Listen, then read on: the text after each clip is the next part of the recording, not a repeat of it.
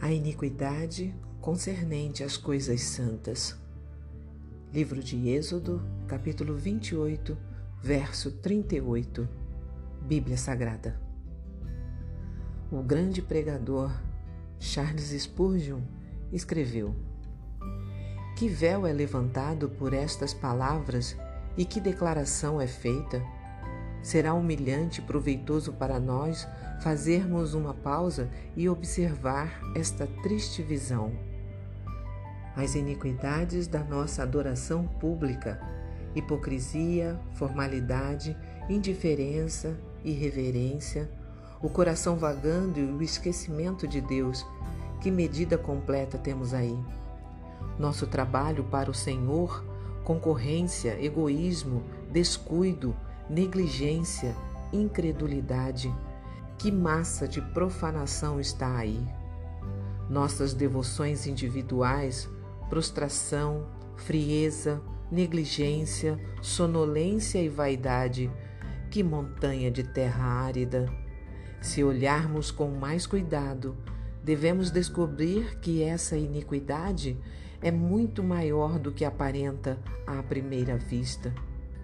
O Dr. Payson, pregador norte-americano do século XVIII, escreveu ao seu irmão: Minha paróquia, assim como meu coração, muito se assemelha ao jardim do preguiçoso. E o que é pior, acho que muito dos meus desejos de melhorar ambos vem do orgulho, da vaidade ou da indolência. Eu olho para as ervas daninhas que se espalham pelo meu jardim e expiro um desejo sincero de que sejam erradicadas. Mas por quê? O que move esse desejo? Talvez eu queira poder sair e dizer para mim mesmo: como meu jardim está bem cuidado. Isso é orgulho. Ou talvez sejam meus vizinhos que possam olhar pelo muro e dizer: como seu jardim floresce. Isso é vaidade. Ou eu talvez queira a destruição das ervas daninhas porque estou cansado de tirá-las. Isso é indolência. Então, até mesmo nossos desejos por santidade podem ser poluídos por motivos vis. Os vermes se escondem sob os gramados mais verdes. Não precisamos procurar muito para descobri-los.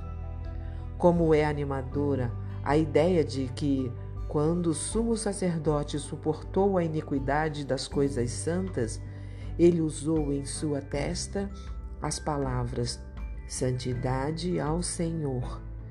E mesmo enquanto Jesus carrega o nosso pecado, ele apresenta diante de seu Pai não a nossa profanação, mas sua própria santidade. Oh, que graça é ver nosso grande sumo sacerdote pelos olhos da fé. Se você gostou, compartilhe com outras pessoas, porque a palavra de Deus nunca volta vazia. Eu sou Ruth Maciel e desejo a você um bom dia.